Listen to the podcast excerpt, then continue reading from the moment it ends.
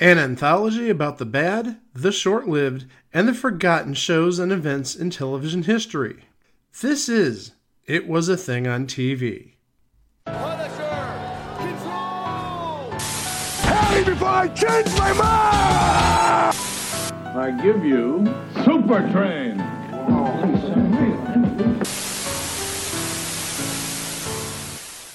Episode 391, submission number 217. The Flash.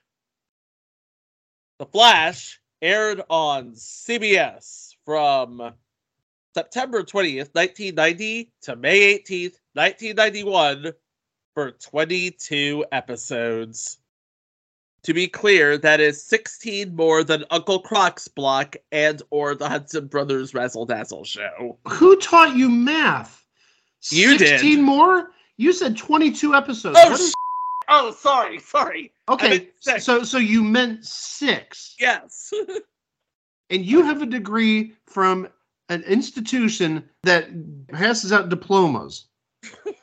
you actually walked across the stage getting an undergraduate degree from a institution of higher learning, thinking that 22 minus 16 is 16. I was up all night last night. Give me a break. I had to work third shift. Anyway, Do we just want to do theme music, or does Greg have anything to add? No. Just go to the theme music.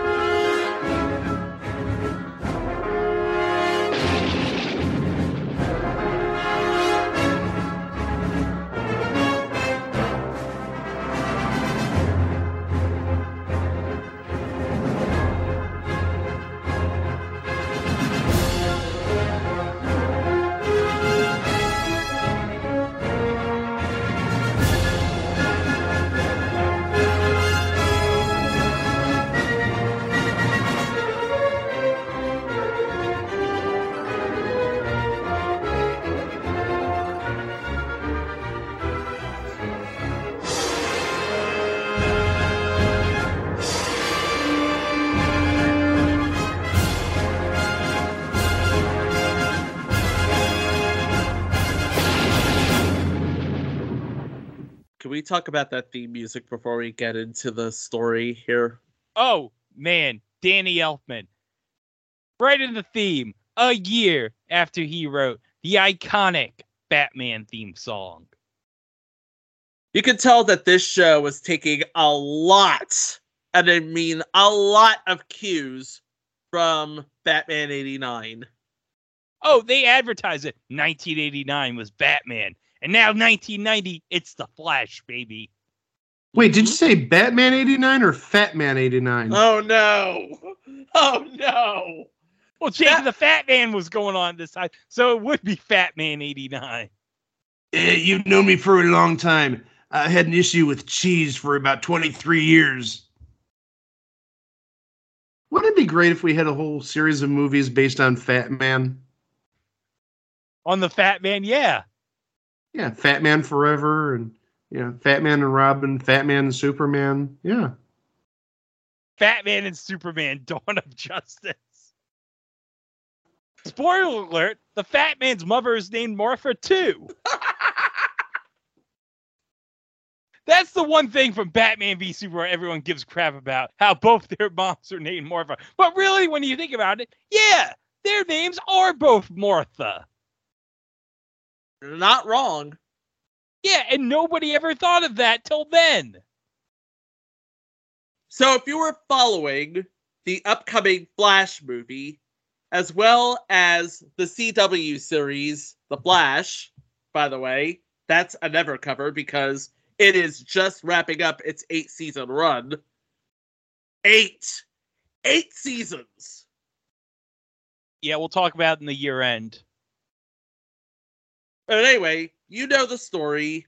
Barry Allen is a crime scene investigator working late night at a crime lab in Central City when all of a sudden a cataclysm of chemicals and a bolt of lightning come together to allow him to tap into what is called the Speed Force.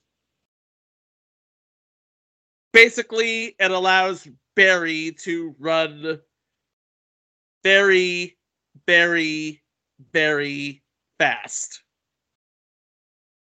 He uses his newfound power to clean up the criminal elements of Central City with the help of his friends at Star Labs, chief among which are Dr. Tina McGee and Julio Mendez. Developed by the super team of Danny Bilson and Paul DeMeo, who would also go on to develop Viper, which is another never cover on this show. I just learned that they also wrote The Rocketeer. Y'all remember The Rocketeer, right? Oh, I remember the Rocketeer. Yeah, it was supposed to be like the big movie in 91, I believe. Disney's big movie, I should say. We need to emphasize the Disney part. It needed to be Disney's big movie. So Danny Bilson and Paul DeMeo, definitely experts in the field of high superhero drama. So they developed this show alongside CBS and DC's parent company at the time, Warner Brothers Television, and featured John Wesley Shipp in the title role of Barry Allen. I should say a younger John Wesley Shipp because we would all know him as Dawson Leary's father on Dawson's Creek, and also Barry Allen's father in the Arrowverse Flash, and also Bastian's father Barney in the Neverending Story 2. You don't look like Gerald McRaney to me. You know who played Bastion in the Neverending Story 2? Oh, we'll talk about him later. Yes, we will. Playing his coworker at Star Labs and potential love interest Christina Tina McGee, Amanda Pays, best known as Theora Jones in the Max Headroom TV series. But like John Wesley Shipp, she too would reprise her role as Dr. McGee in the Arrowverse, more specifically, the Elseworlds and Crisis on Infinite Earths events. tell you right now, anytime the Arrowverse had an event, you needed to be watching all of those episodes all at once. And then, as a character created for this series, Julio Mendez, a police department scientist who is Barry's best friend, Alex Désert, known for being in The Heights with Jamie Walters, Becker with Ted Danson, and Boy Meets World as Mr. Williams. But Greg, he is also the voice of Nick Fury in the Avengers Earth's Mightiest Heroes. Cool. Meanwhile, you have, similar to Batman 25 years earlier, a rogues gallery of villains of the week instead of this overarching character story arc. And some of these characters, wow. We'll get to it as we talk about the episodes. We cannot talk about the failure of The Flash without talking about the schedule. And usually we save that for the end, but this is so important that we have to bring it up right now. Because when The Flash premiered on Thursday, September 20th, it was a two hour movie going up against two of the big Thursday night draws of the time The Simpsons on Fox and Mr. Black. on NBC. And to its credit, the pilot movie did rather well. It came in second in the time slot. But then CBS thought there was no way that they could beat either Bart Simpson or Mr. Black. So they made the sort of unorthodox move of putting an hour-long TV show at 8:30. To its credit, it did manage to hold an audience after that.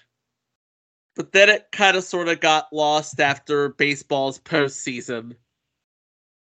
Oh yeah, because this was the first year CBS had MLB. We'll get to all of that in a moment, but right now let's go over some episodes, shall we? We started off with the pilot movie, in which a laboratory accident endows a police scientist with the ability to move at superhuman speed, which he uses to battle a menacing gang as a superhero. Playing Iris West, who would be Barry Allen's love interest if it weren't for, you know, Dr. McGee getting in the way. Paula Marshall. Of course, known for Gary Unmarried, Cupid, Californication, and being married to Danny Nucci. Currently, you can spot her on 10 episodes of the Walker reboot. AKA the one reboot where nobody tells Walker he has AIDS. we have some more names here, so I'm just going to go through them real quick. Playing Nicholas Pike is Michael Nader from Dynasty. Playing Jay Allen is Tim Thomerson. We've talked about him. He was on the Match Game Hollywood Squares Hour for a week. Playing Joe Klein, Richard Belzer. Bunch. Playing Henry Allen, legendary actor M. Emmett Walsh. Playing Corrupt Cox. Oh, Jeez. His resume runs the gamut of corrupt cops, deadly crooks, and comedic roles. R.I.P. We lost him not that long ago. And that's pretty much it. This is your basic superhero origin story. Episode 2 Out of Control. While Barry and his colleague Julio Mendez. Oh, Greg has his finger up. What's up? You said out of control. Is Dave Coulier in this episode? I wish he was. Hey, Greg. Yeah, Dave Coulier. yeah. Cut that out. Oh, jeez. Hold on, I need to issue an instant correction. Tim Thomerson plays Jay Allen, but is not his father, it's his brother. And he gets killed What? By Nicholas Pike. Oh, that's terrible. Poor Yeah. Tim Thomerson. Tim Thomerson, we hardly knew ye. We still So- love you in the wrong guys, by the way. We do. Also with Richard Belzer. Hey, Mike, do you know who also was in the wrong guys? I'm still trying to get over the fact that he was on Match Game Hollywood Squares Hour, but who else was there? Is it up there? Oh! Oh, Oh, jeez. Yeah, you can't do a good Louis Anderson. Stop trying. You just stay in your own lane. You do Johnny Olson just fine. what are you talking about, guys? Greg doesn't imitate me whatsoever. Chico, just move on before this insanity continues, please. Okay, I was trying to think of something to say as Burton Richardson, but I can't. Anyway, episode two, out of control. While Barry and his colleague Julio Mendez investigate the murders of several homeless people whose bodies are being stolen from the crime scenes, Tina reconnects with an old friend, Dr. Carl Tanner, who has recently returned to Central City to retrieve Tina's late husband's research on genetic engineering. Barry and Tina learn that Tanner is using the vagrants in his lethal, illegal experiments to create mutations, and upon being confronted, Tanner injects himself with the unfinished serum, turning a man monster that only the Flash manages to defeat. Playing Dr. Carl Tanner, guy by the name of Stan Ivar, who is actually John Carter in Little House The Last Farewell and Mark Johnson on four episodes, Greg, of Star Trek Voyager. Okay. was like we talk about TNG, we talk about the new school of Star Trek episodes. We don't talk about Voyager that much. You know what I say whenever Star Trek Voyager comes up? Right. And playing Tanner Transformed, a guy that we actually talked about on this podcast earlier, Sven Ole Thorsen from Captain Power and the Soldiers of the Future, under a whole lot of makeup. And that's another thing we have to talk about on this show. Because Batman raised the bar for superheroes in Hollywood. You oh. could not get away with spandex in 1990. Oh no, you couldn't. You needed to make the suit that they made. And it couldn't just be, you know, red and yellow. Had to be muscular red with definition and with gold trims and whatnot. You couldn't get away with that Legends of the Superhero crap? No. Nobody wants to see that crap in 1990 after Batman 89. Batman 89 raised the bar. Fun fact about this episode a police officer calls for backup at the corner of Gardner and Fox, which was a reference to Gardner Fox, co creator of the original Golden Age Flash.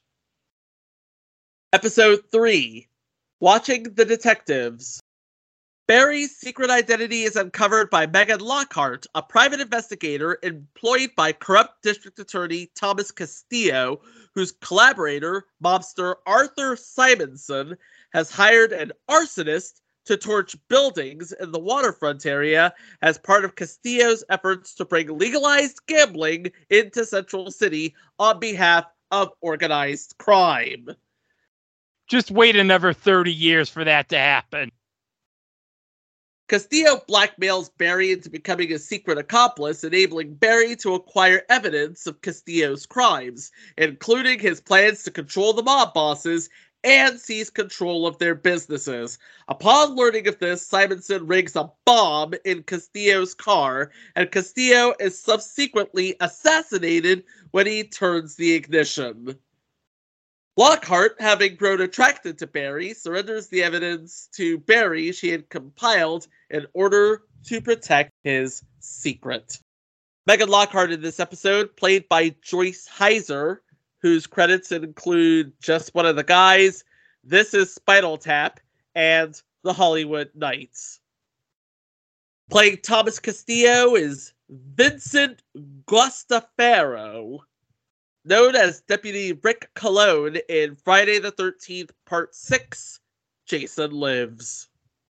And then we have as Arthur Simonson, the third spoke in this triangle of terror, Harris Laskawy, known as Randy in the World According to Garp, Dr. Salinger in 2004's The Girl Next Door, and Ellie in 1995's Things to Do in Denver When You're Dead. Sadly, no longer with us. Died in 2010. We do have a name in this episode. Playing Sadie Grosso. If we haven't talked about her before, we're going to talk about her soon. Helen Martin from 227. We've talked about Helen Martin in the past. She was Doris on an episode of Whiz Kids. That's one. And she was a housekeeper in an episode of Holmes and Yo Yo. That's two. And she was Laura in six episodes of That's My Mama. There you go. So maybe starting to build a case? Next episode Honor Among Thieves. Master thief Stan Kovacs assembles a team of professional thieves who the police believe intend to steal the mask of Rasputin from the Museum of Natural History. While they are distracted guarding it, Kovacs masterminds a string of robberies across Central City, which are all foiled by the Flash, and in the process, Barry learns that Kovacs is using the other criminals as a diversion so his accomplice Celia Wayne can steal the relic from the museum's curator and Barry's mentor, Ted Preminger.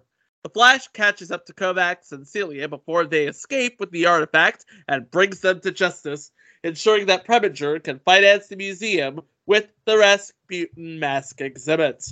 Playing Ted Preminger is Paul Linke, who was best known as an actor known for the original Parenthood movie in 1989 and the feel good film of 2001, K-Pax.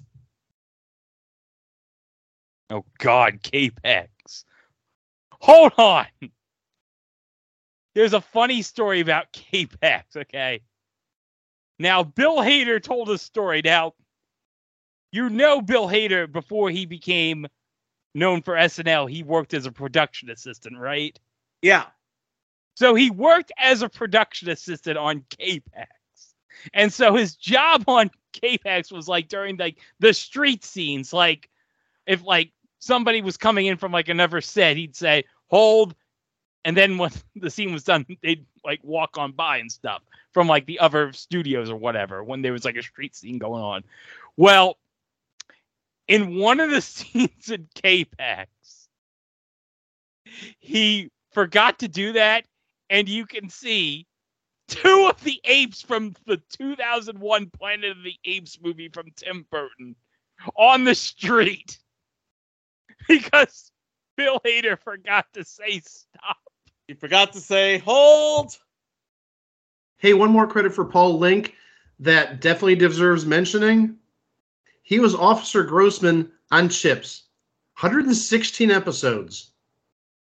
Got to show some love to Chips besides Erik Estrada and uh, Larry Wilcox. And, And Robert Pine. I'm sorry. Chris Pine's daddy. How dare I? I know Greg was ready to chime in there. I'm glad I got in there before he chided me. you show some respect for Robert Pine. I know. I'm sorry, Greg. I, I, I, I know he was like the third person that I brought up, but it was not meant in a disrespectful manner. The greatest person of our time, Chris Pine. In the role of Stan Kovac, we have Ian Buchanan, known for 20 episodes of It's Garry Shandling's show. He plays either Ian McFire or Duke Lavery, depending on the episode. He was also in one episode of the old school Quantum Leap. Season 5, Episode 15, Blood Moon, March 10th, 1975, as Victor Drake. The third spoke, Celia Wayne, played by Elizabeth Gracen, known best for Highlander and Highlander the Raven. But the biggest name in this episode, playing Daryl Hennings, one of the thieves, Clarence Clemons. And if you don't know who he is, seriously, The E Street Band. And if you've heard Bruce's recording of Santa Claus is coming to town, he's the Clarence he's talking about in the song. Another tongue-in-cheek reference to the Golden Age Flash, Barry calls the police to the corner of 4th and Garrick. Jay Garrick is the civilian identity of the Golden Age Flash. Yeah, with the silly ass helmet. Episode 5 Double Vision. Barry attempts to foil the kidnapping of Paloma Aguilar, daughter of DEA agent Peter Paul Aguilar, who is scheduled to testify against drug lord Ruben Calderon. However, Calderon's enforcer, Marcos Trackman, utilizes a potentially fatal advanced microscopic device to control Barry's nervous system and force him to help them kidnap Paloma before Tina manages to jam the device's signal. Barry and Tina then race against time to prevent a brainwashed Paloma from murdering her father while under Trackman's control. And once he's defeated, he agrees to testify against Calderon, leading to Calderon's conviction. Trackman suffers a short circuit after a fight with the Flash. Episode 6 Sins of the Father. Barry attempts to protect his father, veteran policeman Henry Allen, from Johnny Ray Hicks, a dangerous criminal that Henry arrested 15 years prior and who has escaped from prison to enact his revenge. Henry is initially dismissive of Barry's attempts to use forensic science, which Henry rejects, to locate Hicks, but they prove vital when Hicks murders Henry's old partner Pete Danello and hires a hitman who nearly kills Henry. The Flash rescues him and brings Hicks to justice while Barry and Henry finally make amends. Emmett Walsh returns as Father Henry Allen, playing his wife, Nora Allen, Priscilla Pointer, best known as the mother of Amy Irving and the husband of Jules Irving. She was Dr. Elizabeth Sims in A Nightmare on Elm Street 3, and she was Miss Cox in the Kick the Can segment of The Twilight Zone, the movie. Yeah, the Spielberg directed segment of Twilight Zone, the movie. Yes, Greg, because Spielberg was married to Amy Irving at the time. Playing the big bad, Johnny Ray Hicks, Paul Koslo. He was in Vanishing Point and Omega Man from 1971 and Cleopatra Jones in 1973, sadly, no longer with us. Episode 7 Child's Play. Barry shelters street orphans Terry and Corey Cohen, who have stolen the knapsack of a recently murdered journalist, Philip Sullivan, containing Sullivan's research on a highly addictive synthetic drug known as Blue Paradise on a floppy disk. Because, you know, the war on drugs was still a thing in 1990. Developed by notorious drug designer Beauregard Lesko, Terry is nearly turned into an addict while meeting Lesko to exchange the disc for $1 million. And Barry subsequently defeats Lesko and dismantles his operation before Blue Paradise can be unleashed in Central City while Terry and Corey are adopted by Sullivan's widow, Joan. Playing Terry Cohen, we made a reference to him before, Jonathan Brandis. Bastian from The Neverending Story 2. Yeah. But let's be honest, we all remember him from seaQuest. But also, let's not forget Ladybugs. Very sadly, Yeah. no longer with us. Yeah. But you know what? Ladybugs, let's be honest. What a great movie that is. I guarantee you, though, Ron DeSantis, he does not like ladybugs. Jeez. He went there, folks. Couple of big names on this.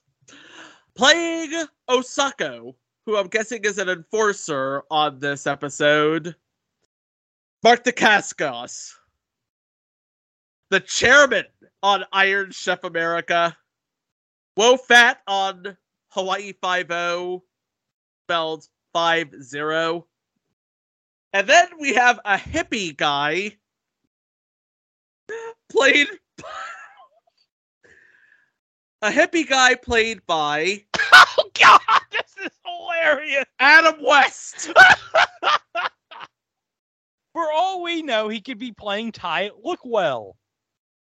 And if you didn't hear the Conan O'Brien Needs a Friend podcast where they've been doing the reading from the Hans and Franz movie the last month or so, they actually reference Lookwell in the last episode because I believe uh, his agent, uh, talking about Conan O'Brien, was the same person who handled Lookwell. And basically, uh, the agent was shocked that Lookwell didn't sell and that the Hans and Franz movie got passed over, even though if you've been listening to this Hans and Franz movie, it's a little outrageous. It would actually maybe work nowadays in like I know Flash is dead, but as an animation of sorts. But there is actually a Lookwell reference in uh, the last episode of the uh, the Hans and Franz movie script reading. But Mike, let's just remember Arnold, he was born to play Lou Gehrig in the Pride of the Yankees remake. Seriously, if you have not listened to this uh, on Conan O'Brien Needs a Friend, start at the beginning. It's four episodes. It'll take maybe two, two and a half hours to listen to the entire thing. It is so absurd and so funny. I wish this was made, but I can understand why it was not made, both just common sense wise, why it was not made, but also logistically, why it was not made. Episodes 8 Shroud of Death. Lieutenant Warren Garfield stonewalls Barry and Julio's efforts to locate a cloaked figure who is targeting individuals connected to the arrest and conviction of notorious anarchist Jefferson Zacharias, who was executed after having been given the death penalty. Barry realizes Garfield was the arresting officer just as Garfield's fiancee Mavis is critically injured by the killer, revealed to be Zacharias' daughter, Angel, who then lures Garfield into a trap. The Flash intervenes, saves Garfield's fiancee, and then prevents Garfield from killing her in revenge. Garfield then marries Mavis. By the way, Garfield is a recurring character on this show. He's played by Mike Genovese, just so you know. Mike Genovese, best known for Point Break, Thief, Risky Business, and being in 17 episodes of this show. And apologies on the last name. It's probably Genovese, not Genovese. Mavis in this episode, played by Lenore Kasdorf, who was Casper Van Dien's mama in Starship Troopers. An ISN reporter in three episodes of Babylon 5. And Lauren in one episode of Star Trek The Next Generation called Attached from season 7. One more name to add, playing Jack Callahan in this episode is Walter Olkewicz. I mentioned him for a couple of reasons. One for Greg, he played Jean Michel Renault on Twin Peaks, the Showtime uh, revival from six years ago. But he's like that guy from that thing. We've talked about it in the past, actually, because he was on an episode of I Had Three Wives, and he was on an episode of The Duck Factory. We have one more name in this episode, playing Mrs. Foster, the uh, wife of the judge Malcolm Foster, Marguerite Ray. We talked about her when we talked about Sanford in our Into the Sanford verse episodes. Episode 9 Ghost in the Machine. In 1955, Central City's guardian was Desmond Powell, who fought crime as the Nightshade. His last nemesis, a criminal mastermind known as the Ghost, is believed to have died after a confrontation, causing a guilt stricken Powell to retire.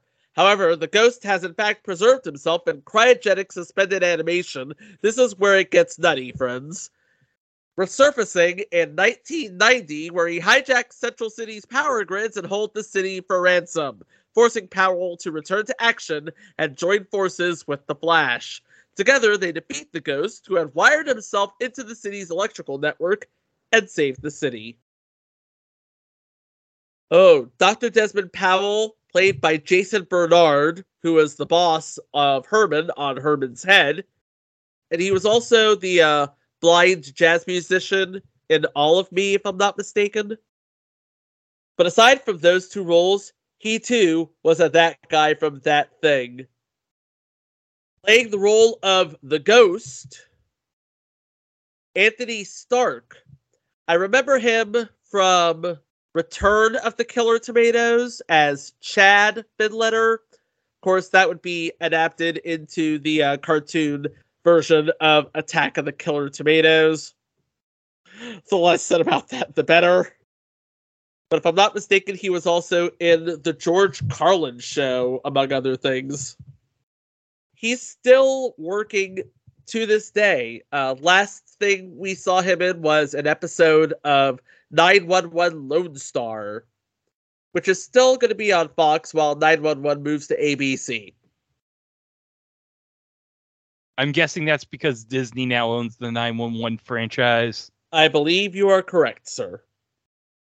But we have to talk about this name here. Playing Belle Crocker, Lois Nettleton, legendary actress. Sadly, no longer with us. Yeah, she was on Pyramid a lot. Episode 10 Sight Unseen.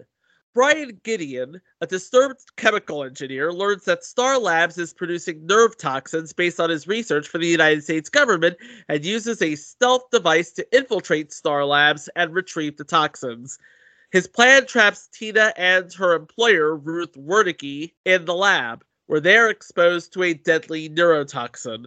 While attempting to locate both Gideon and a cure, Barry clashes with federal agent Jack Quinn, who is trying to cover up his own involvement in the emergency. Barry confronts Gideon, who injects him with the toxin in order to escape, but Barry is able to burn it out of his body and use his blood to inoculate Tina and Ruth.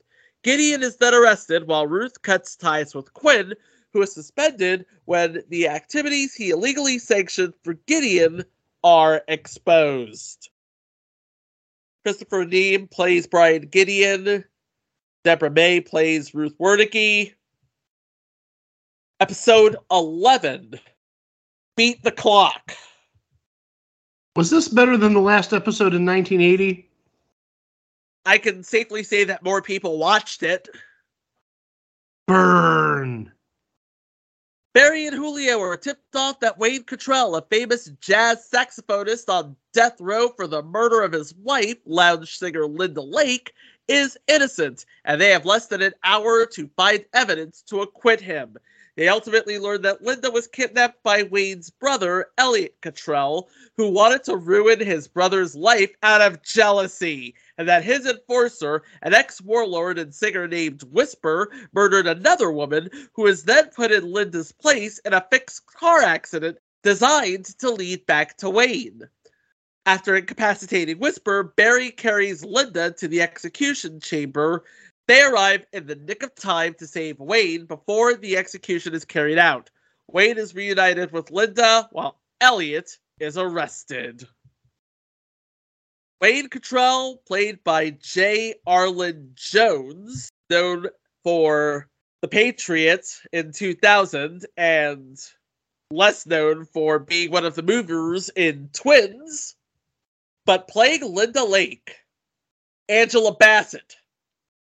Talk about Katherine Jackson and The Jacksons and American Dream. Talking about the late great Tina Turner and What's Love Got to Do with It. Talking about 911, where she is still there right now. So yeah, she has done it all. Couple more known names playing Elliot Cottrell, Thomas Mikal Ford from Martin and New York Undercover, and playing Whisper, Ken Foree. You know him best as Kenan's dad on Kenan and Kel. Oh yes, that's terrific. Kenan's dad on Kenan and Kel. By the way, Good Burger 2, filming right now. Episode 12 The Trickster. James Jesse, a serial killer with multiple personalities, becomes obsessed with Megan Lockhart, who had been investigating his activities, and attempts to kidnap her, but she is rescued by the Flash. Believing them to be romantically involved, Jesse adopts the identity of the trickster and begins tormenting the Flash and terrorizing the city. The Flash ultimately lures Jesse into a fight at the police's costume ball, where he's finally caught and arrested. And despite Barry and Megan becoming previously involved, she decides to leave Central City and ends their relationship. The trickster in this version of the DC multiverse. It's played by the legendary Mark Hamill. Gloria Reuben from ER plays the role of Sabrina, which is a recurring role on this series. Playing Jim Klein, friend of the show, Timothy Stack. Yes. Wait a minute. Let's not say friend of the show. He is Show Hall of Famer Timothy Stack, who gave us a mention on Twitter once. I don't think we're not grateful for that. Oh, we're grateful for that and Son of the Beach and the Outburst CD-ROM game from 1998. And Nightstand. Hello, Nightstand. Of course, Nightstand, but mainly Son of the Beach. The last episode of the front end order, episode 13, Tina, is that you? Barry becomes plagued with nightmares and cannot sleep normally due to his double life as the Flash. In an attempt to help Barry sleep again, a biofeedback experiment gone awry causes Tina to develop a malevolent personality, and after the accidental death of the leader of an all female gang called the Black Rose, she seizes control of the gang. When Barry foils their latest robbery, Tina decides to lure Barry into a trap and kill him and a blind date he was with. But Barry manages to escape, prevent Tina from leaving town with the gang, and leaving the Black Rose and a tattoo parlor owner known as Big Ed, who is hiding them for the police. Barry takes Tina back to Star Labs and using the biofeedback device to restore her to normal. We have again returning as Joe Klein, Richard Belzer, Munch, and playing the role of Big Ed, John Santucci, known for his role as Polly Taglia in future entry Crime Story, and playing three different roles in three different episodes of Miami Vice. But he was also in the All the King's Men segment in something called Mother Goose Rock and Rhyme. The hell? I think it's a made for TV special that includes rock and roll and rap and Mother Goose. Oh, that's terrific. Mother Goose rapping. That's what we want to hear. Mother Goose being hip to the times and rapping. I, let me just say this. Mother Goose would be a better rapper than the dragon on Tic Tac Dough.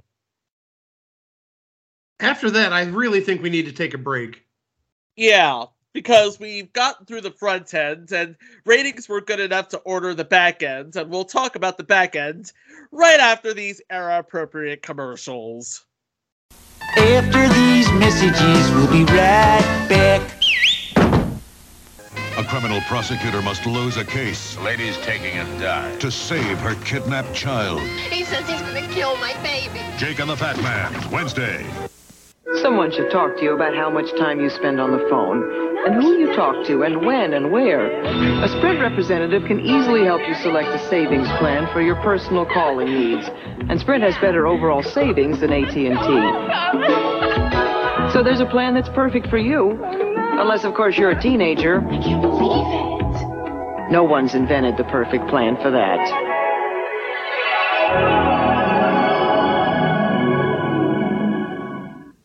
She turned a highbrow detective into a butler. I live to serve. But to solve a deadly mystery, it's hard to get good help over My Dead Body. Then Bobby and April's honeymoon in Paris becomes a terrorist nightmare. One wrong move, and she's dead. Susan Lucci in the season premiere of Dallas, Friday.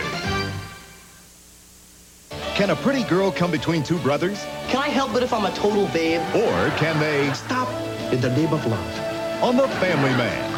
Then, on The Hogan Family, will Sandy buy into the boy's new motorcycle? Sandy, do you mind? These are our wonder years. Or will it cause a big break in The Hogan Family? It's all Saturday.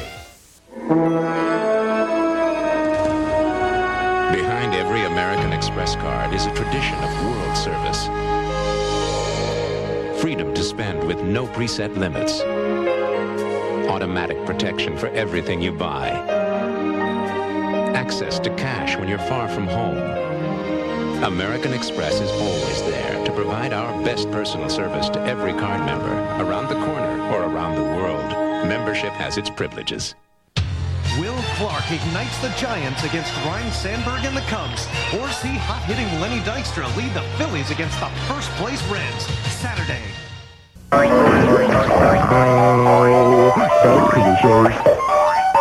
Welcome back. As we discussed before the break, ratings for The Flash, the first 13 episodes at least, were good enough that CBS did a back end order for the rest of the season. Despite, you know, trailing out after CBS's coverage of baseball's postseason. You dodge Bill, you dodge Bart, good things happen apparently. So let's go to the back order here. Episode 14 Be My Baby, Barry crosses paths with Stacy Dubek, the daughter of Nobel Prize winning academics, and her young daughter Lily, who are fleeing Lily's father, mobster Philip Moses, who wants the child as his heir. After the Flash prevents Moses from kidnapping Lily, Garfield attempts to use her in a sting operation to lure Moses into a trap. But Moses is tipped off by a man in the police force and manages to escape with Lily. The Flash chases him to an abandoned airfield and prevents him from leaving Central City, and Moses is arrested while Stacy and Lily are reunited and decide to stay in Central City. Playing Philip Moses, Bryan Cranston, who is known for playing the dad Hal on Malcolm in the Middle, playing the voice of Snizzard on Mighty Morphin Power Rangers, and literally nothing else. That's not true because he played Jerry's dentist on Seinfeld, who, Of commi- course, I forgot about that. who converted to Judaism just for the jokes. I totally forgot about that. Oh yeah, something about the drug dealer on AMC. I forgot what the name of the show was. Oh, and he's going to be on this season of It's Always Sunny. Nice. Episode 15. Fast forward. Nicholas Pike is released from prison on a technicality. Uh oh. And attempts to use a missile to kill the Flash, instead, transporting him 10 years into the future to the year 2001, where Barry's secret identity has been exposed and Pike has conquered the now dystopian city. Aided by his old friends, Barry regains his speed and manages to return to the past, capturing Pike once again and saving the city. Yeah, we explore one of the Flash's little known superpowers. Apparently, tapping into the Speed Force gives you the ability to travel in time. You can go back and watch the 2014 series where Barry travels in time numerous times and meets his past self numerous times. I think there's actually a supercut on YouTube where Barry meets his past self. I know there's a clip from The Flash where he meets Ezra Miller. Michael Nader returns as Big Bat Nicholas Pike in this episode. We also have the return of Richard Belzer, Gloria Reuben, and that's it, really. Because Robert O'Reilly as Victor Kelso wasn't in any of previous episodes. But of course, Robert O'Reilly, known primarily as Gowron in Star Trek The Next Generation. Greg knows what I'm talking about. Yep. Episode 16 Deadly Nightshade. Philanthropist Curtis Bohannon, son of Derek Bohannon, a mobster fought by the Nightshade in the 1950s, becomes a copycat vigilante known as the Deadly Nightshade. Really original. He employs lethal force in his crusade against crime. Garfield has sent evidence that Powell, an old friend of his, is the Nightshade and arrests him, only for Powell to be kidnapped by Bohannon, who wants Powell to join him. Barry locates them, and Powell saves Barry from Bohannon, who is armed with an accelerated exoskeleton suit. Going big, folks. Powell then decides to reveal his secret identity to the world. Curtis Bohannon as the Deadly Nightshade, played by Richard Burgi from 24, among other things. Playing the role of Rebecca Frost, Denise Crosby. That's right. Tasha Yar in the first season of Star Trek The Next Generation. Unlike Pulaski, she did not die in an elevator shaft. She died getting like killed by goo or something, right? Killed by animate sentient goo. At least Pulaski's death on LA Law was hilarious. Roll the clip. I really don't want to talk about it.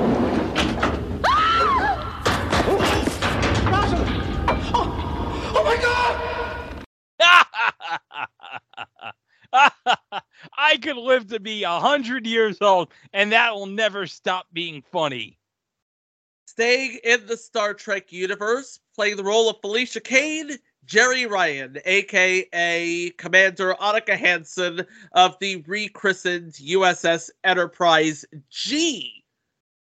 She lives through season three of Star Trek Picard and gets command of. Actually, no, she's the captain.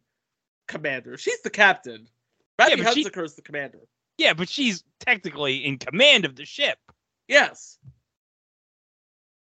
By the way, the Titan, which was used as the uh, main ship of the season, is rechristened as the Enterprise G, and Jack Crusher joins the crew. Here's the big spoiler setting up for future entries into the Star Trek universe.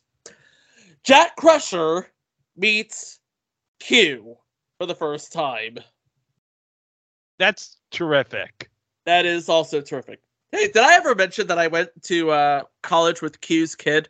You mention all the damn time. Oh, did you know I went to college with John de Lancie's son? Yeah, we all know this.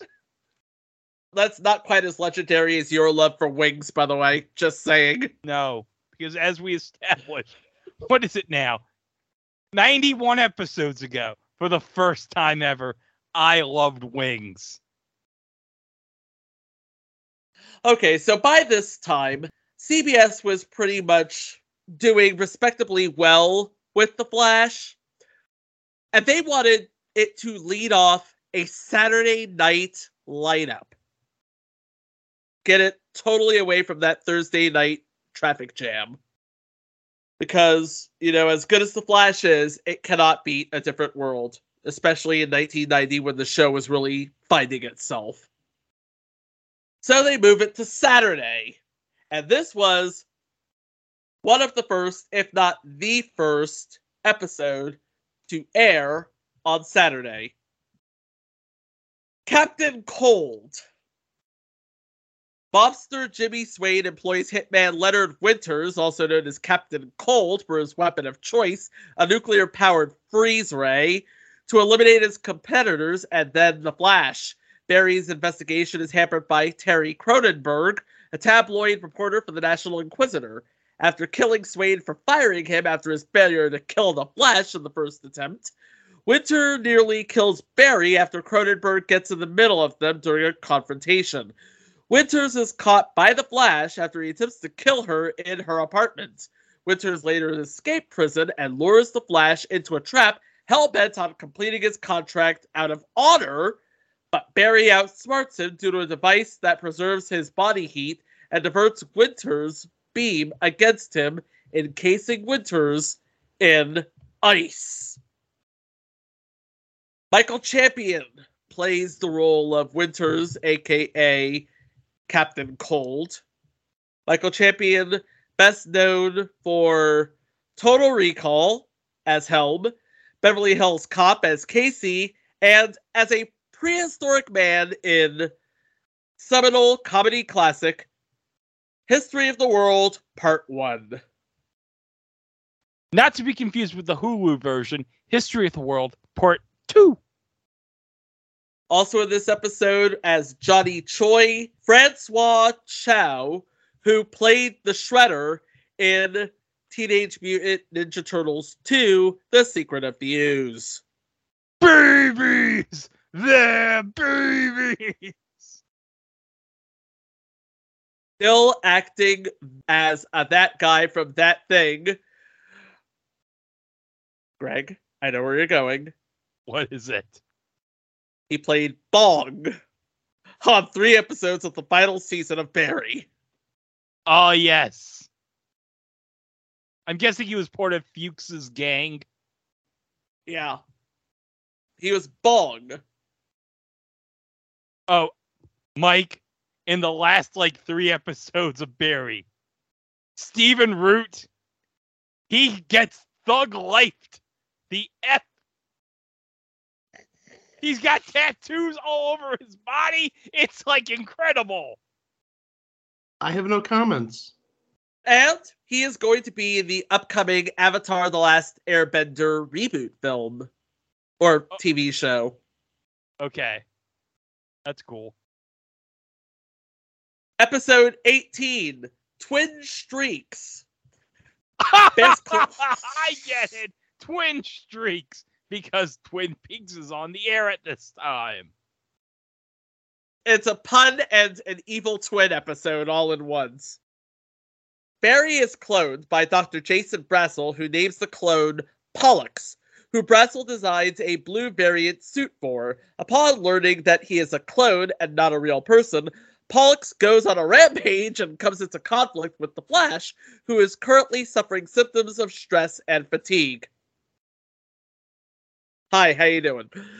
Brassel attempts to kill Barry after Pollux throws a bullet into him, but Pollux takes the bullet and dies in Barry's arms, while Brassel succumbs from the injuries Pollux had earlier inflicted on him.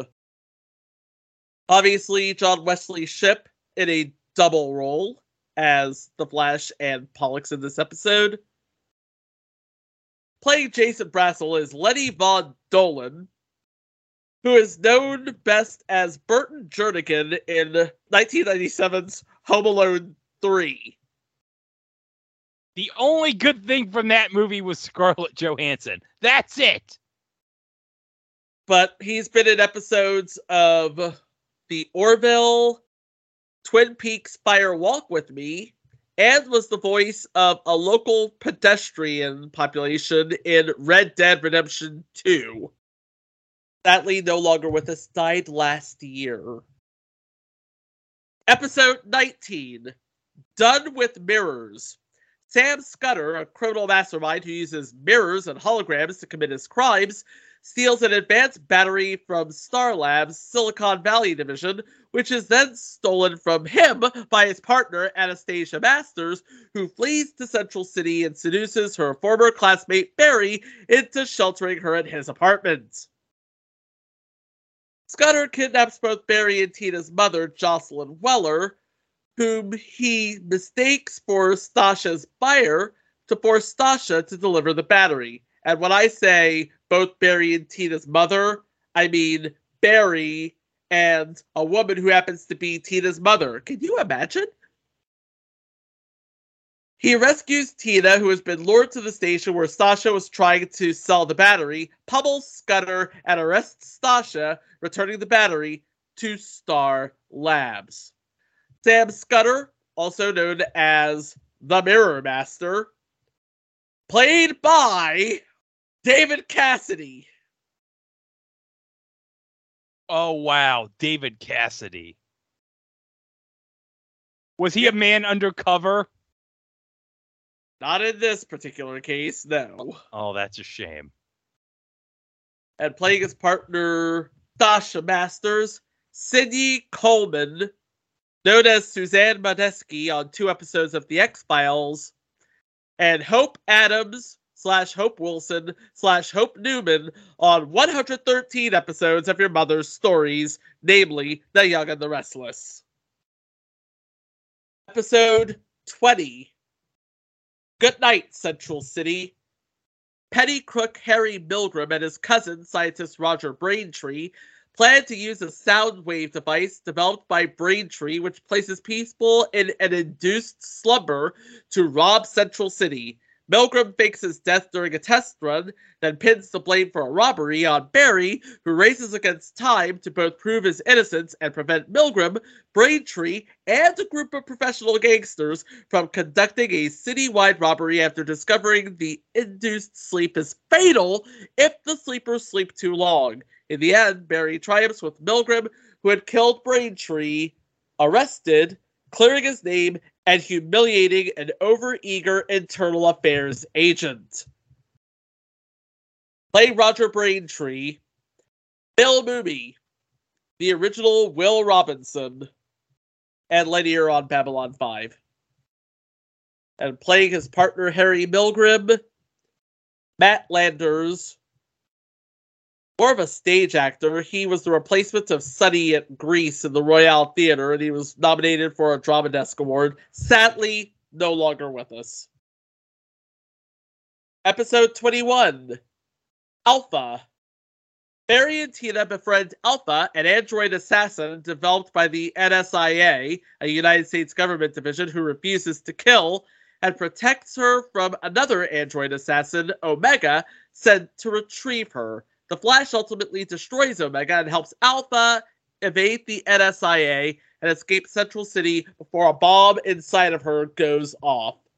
Later, she leaves to start her life anew. Playing Alpha, Claire Stansfield, known for such early 90s fare as Drop Zone and The Doors. She was also Sid in two episodes of Twin Peaks. And she played Tara James in previous entry, Two of a Kind. And finally, Trial of the Trickster. James Jesse is brought to trial for his previous rampage in Central City. Jesse later escapes from the courtroom with help from an obsessive fan, Zoe Clark, and becomes the trickster once again, with Clark as his assistant, Prank. They brainwash the Flash into joining them and wreaking havoc, damaging the Flash's public image, but Jesse ultimately betrays Clark and leaves her to the police. Tina and Megan join forces to manage to break Barry free in time to prevent Jesse from executing the lawyers and the judge involved in his trial. Jesse is then captured and put in a padded cell while the Flash is embraced as a hero by the people of Central City. Barry turns down an offer to move to San Francisco with Megan because he is not ready to say goodbye to Central City. It's the season finale the way only a season finale could be written. It sums up everything, it leaves the door open for new adventures, and gives a sense of closure.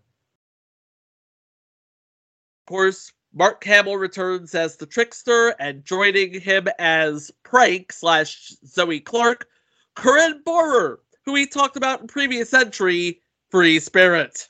That's right. But let's not forget, she was in the greatest Police Academy movie of them all Police Academy for Citizens on Patrol.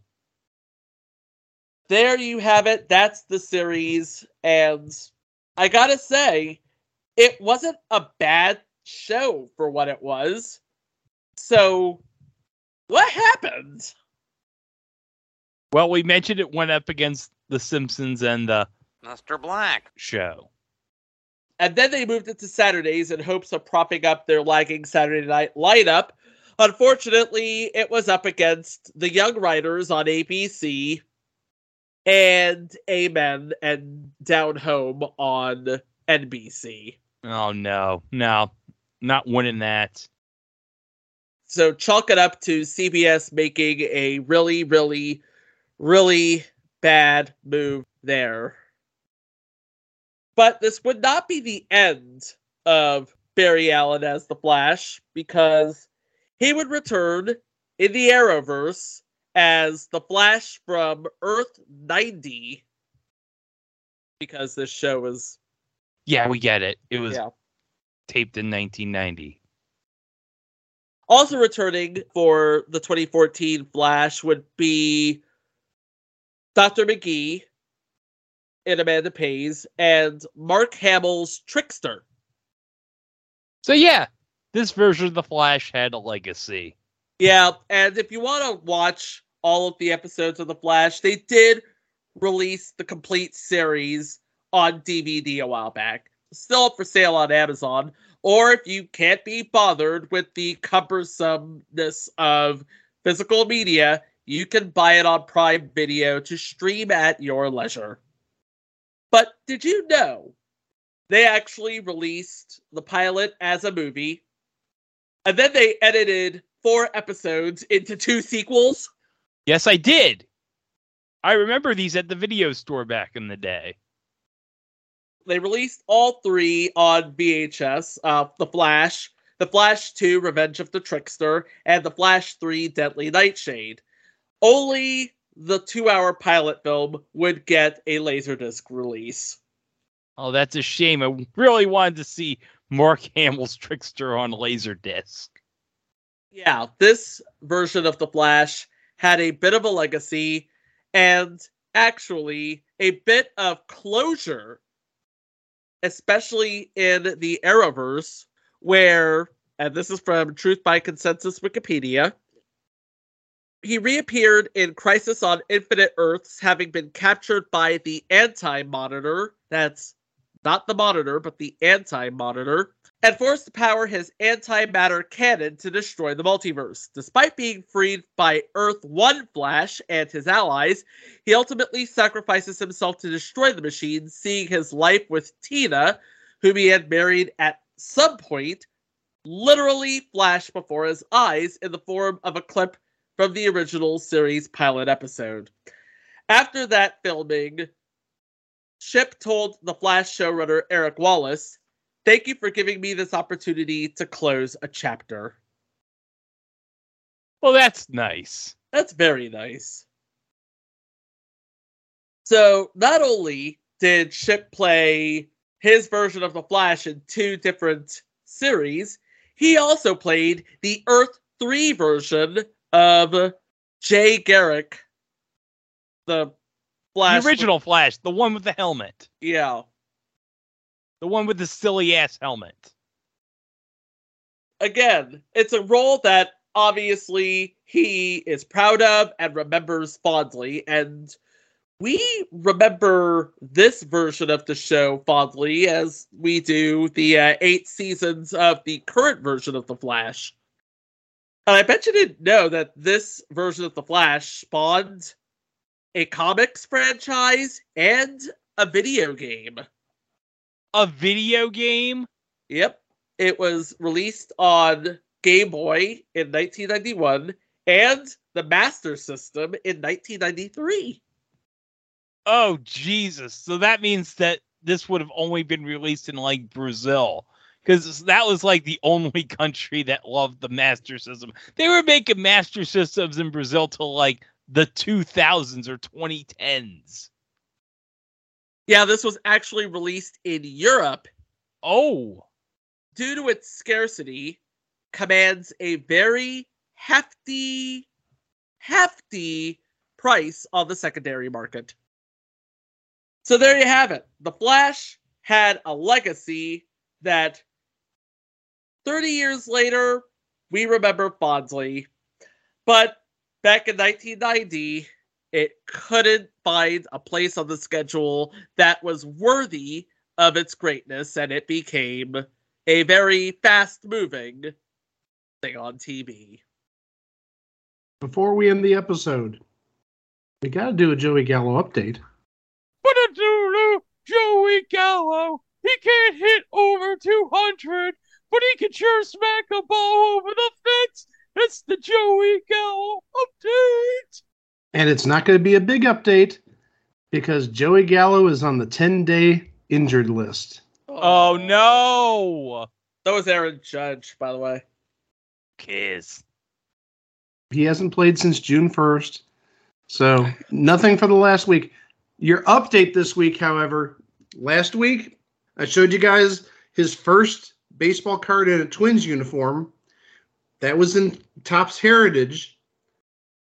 In Series 2 of Topps, we have the second card. Oh. And this was actually posted on social media because we are the only true source for Joey Gallo information on uh, Twitter, apparently. Uh, this one's nice. Uh, it, it's Joey Gallo uh, apparently after an at bat or after swinging the bat. And it's just a beautiful card between uh, the action photo and then you have the not really him looking at the camera, but the the image of his face. Uh, very reminiscent of the 2003 series, 1983 series, 1963 series. So there's your second Joey Gallo card. This is uh, this is going to be easy to find. If you find Topps Series 2 boxes out there uh, at stores or if you go to hobby shops, this should be a pretty easy card to pull. And uh, I mean, it hasn't like no value, but we got t- uh, a second Joey Gallo Twins card. It has no value, but it has value to us. It has value to us, and that's really all that matters. Yes. Well, that's going to do it for this episode. Well, you can always go to our website. It was a thing on TV where you can listen to the 390 episodes that preceded this one. We got all sorts of fun stuff for you. live shows, director's cuts, mini-sodes. We have that extended episode of the XFL episode we did that adds on to the XFL with the 2020 version of the XFL. And also, we are on all the socials at It Was a Thing on TV, except for Facebook. We're at It Was a Thing on TV podcast. And if you're on YouTube, don't forget to like and subscribe and ring that notification bell to stay up to date on all future injuries. So, okay, guys, summer's coming up. So I'm just going to let you know in advance. We're going to take a light load for the summer. We're going to do a relaxing load. We're going to give you one show a week for the next couple of weeks because we're all going to be busy with some stuff during the summer. But I assure you, the episodes we got planned the next couple of weeks, they're all going to be good episodes. Starting with the one episode we got for you next week. And boy, we did Poison Ivy last year. And let me tell you, this is the follow up to that for us. And the spiritual follow up. The spiritual follow up. And let me just say, the cast in this, an all star cast for 1990, 1991. We are returning to camp next time, right here on It Was a Thing on TV. For Greg, for Mike, I'm Chico. Thank you ever so much for listening. Please be kind to each other, and we will see you for the next one. Row! You need to get to each of us.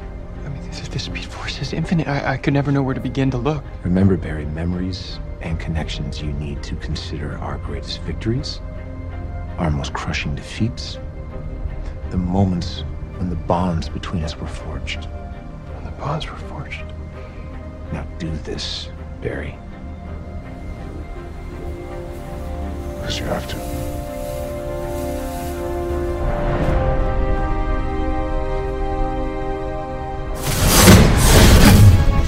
Um, hello? What the hell is this? I'm asking myself the same question. Literally. No, this this can't be happening. This you sh- What are you doing here?